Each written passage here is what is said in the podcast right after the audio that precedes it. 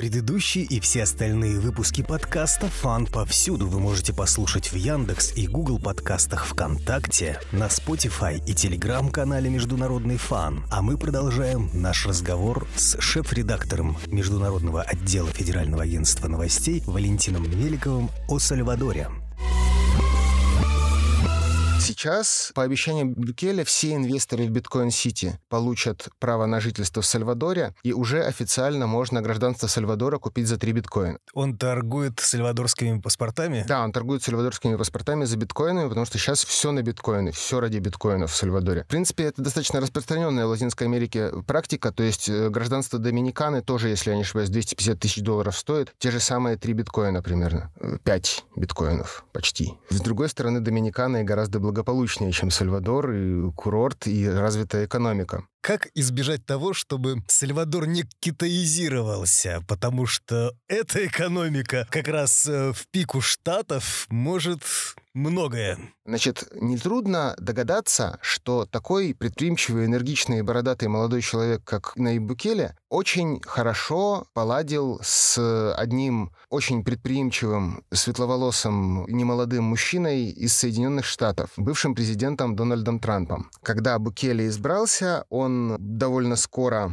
ну вот 1 июня он избрался, а уже в августе он встретился с Трампом и провозгласил официальный курс на дружбу с Вашингтоном Вашингтоном. И они отлично поладили, они отлично поболтали, но Букеле непростой человек, и сразу же после Трампа он поехал в Китай. Из маленького государства его принял лично Си Цзиньпин. Там есть прекрасные фотографии Букеле, он, например, не носит галстуки, он ходит в расстегнутой рубашке, такой он очень моложавый, поддерживает свой имидж. Значит, э, в декабре 19-го Букеле посетил Китай, встретился с Си Цзиньпином, и товарищ Си немедленно пообещал Сальвадору 500 миллионов долларов на инвестиционные проекты, еще 200 миллионов долларов на туристический проект, а еще подарил 300 тысяч тонн риса. Просто подарил. Просто из казны Китая. Из казны Китая Китаю нетрудно. И предложил Сальвадору подключаться к проекту «Один пояс, один путь». И я полагаю, что это подстегнуло или дало сигнал еще и многим китайским бизнесменам. Конечно. Например, еще до визита в Китай сальвадорская кабельная телесеть TVX э, официально объявила о присоединении к программе «Один пояс, один путь», и теперь в Сальвадоре крутят китайские мыльные оперы, китайские документальные фильмы и китайские детские передачи. Как к такому ножу в спину отнесся президент Соединенных Штатов. А президент Соединенных Штатов занимался борьбой с многочисленными политическими оппонентами, и казалось, что, в общем-то, тут не до Сальвадора.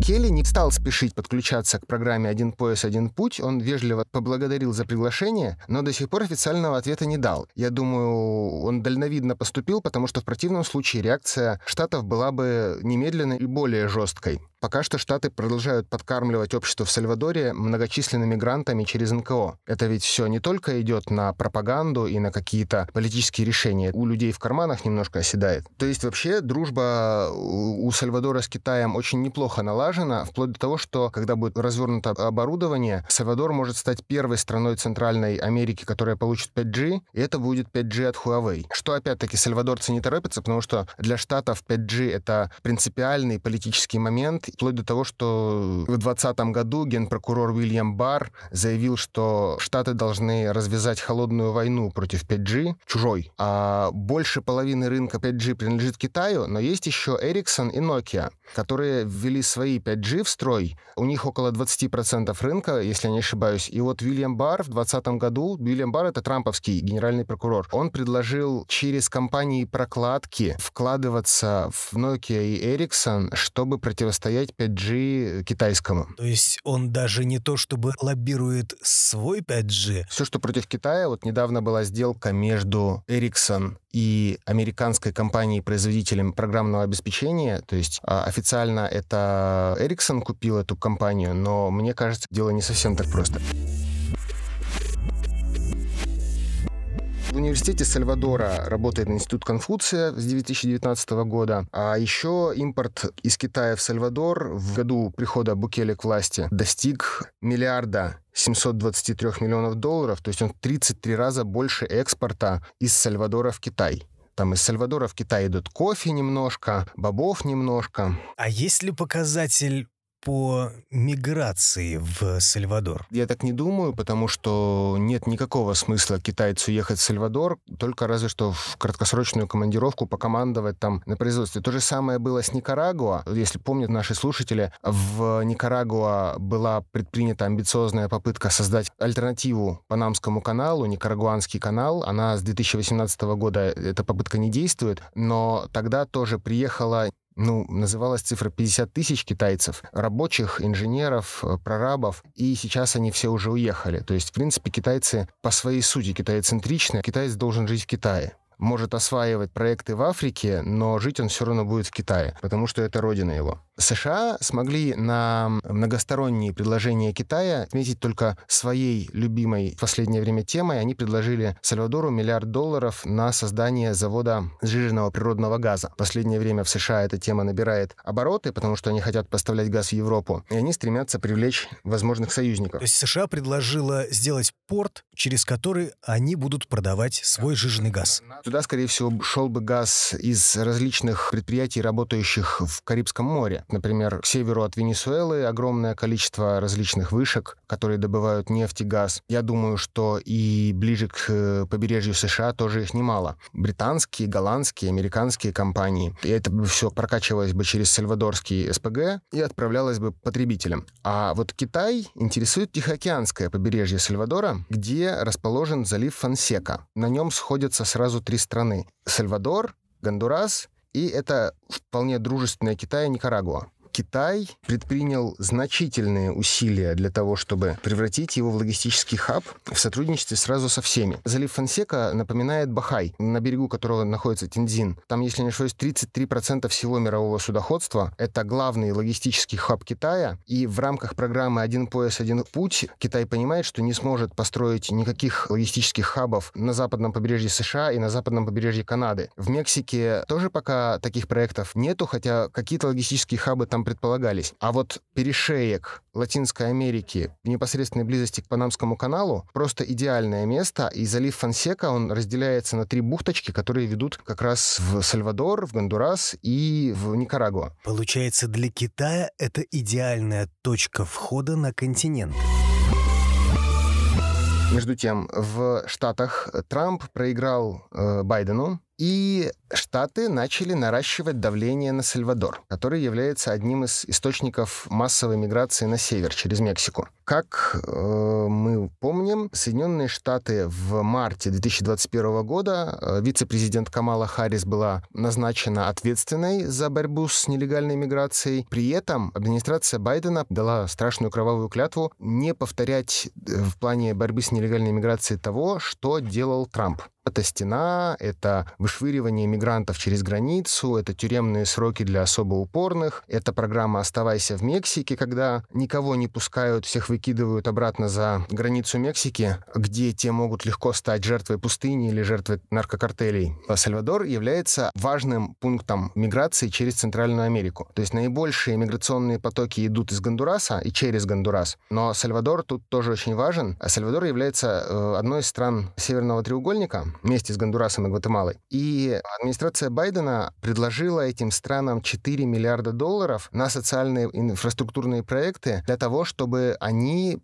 поработали над тем, чтобы снизить миграцию. Что мы вам вот пряничек обещаем, если от вас не будут толпы людей уходить в направлении севера, в направлении Мексики. Но не сложилось. В 2020 году Букеле вместе с 40 военнослужащими захватил парламент своей собственной страны. Это какой-то странный военный переворот. Есть даже специальное слово в Латинской Америке аутогольписта, то есть самопереворот. Но, в принципе, ситуация совершенно привычная, скажем так, и распространенная. Это противостояние между законодательной и исполнительной властью. Президент является исполнительной властью, а парламент является законодательной властью. То есть, по идее, исполнительная власть исполняет то, чего велит законодательная власть, если судебная власть сочтет это законным. Но зачастую исполнительная власть не хочет ждать, пока ее важнейшие проекты одобрят законодатели, и просто берет и захватывает этих законодателей, так или иначе. Сейчас уже Букеле может не прибегать к силовым методам, потому что его партия контролирует парламент, а его партия верна ему фанатично, как партия вождистского типа. И все законы принимаются так, как он хочет. А тогда еще выборов не было. Э, поэтому Букеле появился в парламенте вместе с военнослужащими и потребовал, чтобы немедленно был э, одобрен биль о том, чтобы взять в долг у США 109 миллионов долларов для борьбы с бандами. Усиление полиции, там комплекс мер, направленный на борьбу с бандитизмом в Сальвадоре. Ну и в целом он не потратил это на себя. Все-таки бандитизм снизил. Бандитизм так или иначе снизился, но есть обвинение в адрес Букеля, что бандитизм снизился никак не по причине усиления национальной полиции или улучшения ее работы, а за счет тайных договоренностей в его предпрезидентский период. Это вызвало очень... Ага, в его до президентского... Ревнителями и защитниками демократии, которые во многом законодательную свою власть очень хранят от любых посягательств со стороны исполнительной. Именно поэтому э, инцидент 6 января с штурмом Капитолия вызвал настолько тяжелую реакцию в Америке, что очень мало кто готов открыто выступить в поддержку сторонников Трампа, которые захватили парламент страны.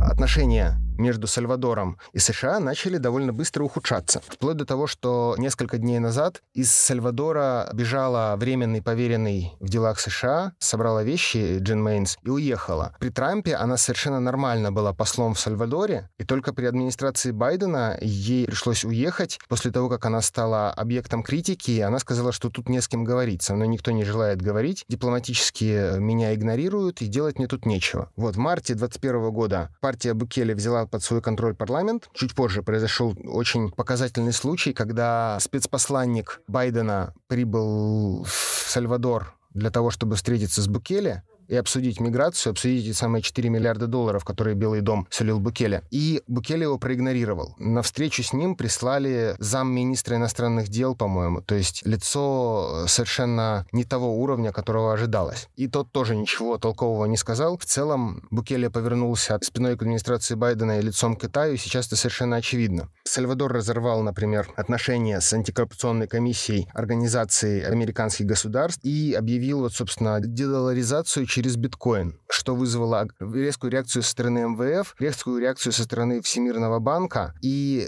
даже рейтинговое агентство Moody's по этому случаю понизило кредитный рейтинг Сальвадора, сказав, что теперь у них меньше шансов получить от МВФ кредит. Но это вряд ли расстроило президента, так как у него появились все шансы получить кредит от Китая. Дело в том, что в Китае сейчас э, с криптовалютами скорее борются в самом Китае. Внутренняя политика состоит в том, чтобы ограничить распространение криптовалют. И, насколько я понимаю, Китай нацелен на то, чтобы юань был признан одной из мировых резервных валют наряду с долларом, евро и фунтом стерлингов. Ну, у них и так цифровой юань. Они стремятся внутри Китая поддержать цифровой юань и задавить биткоин, а вот снаружи Китая им очень был бы, мне кажется, выгоден всемирный центр эмиссии биткоина, особенно если биткоин действительно будет стоить миллион долларов через пять лет. Чтобы пошатнуть экономику соперника? Не то, что пошатнуть экономику соперника, просто если дела действительно пойдут так, изменится экономика всего мира, потому что уже нефтедоллар не сможет быть настолько привлекательным в качестве всемирной резервной валюты, если будет никем не контролируемый, объективно оцениваемый и распределенный биткоин, который невозможно ни обрушить, ни закрыть к нему доступ, не лишить его ценности, которая состоит в основном из веры. В биткоин верят, поэтому он ценен. Но когда в него поверила КНР, позиции биткоина, должно быть, стали крепчать. Поверил Букеле, скажем так. И Букеле хочет сделать э, вот этот биткоин-сити. Очень красивый ход, мне кажется, то, что биткоин-сити будет работать исключительно на геотермальной энергии. То есть все климатические требования современные, недопущения изменения климата выполняются. Как в Исландии. Да, как в Исландии, например. А при этом биткоины капают. И Сальвадор, он стал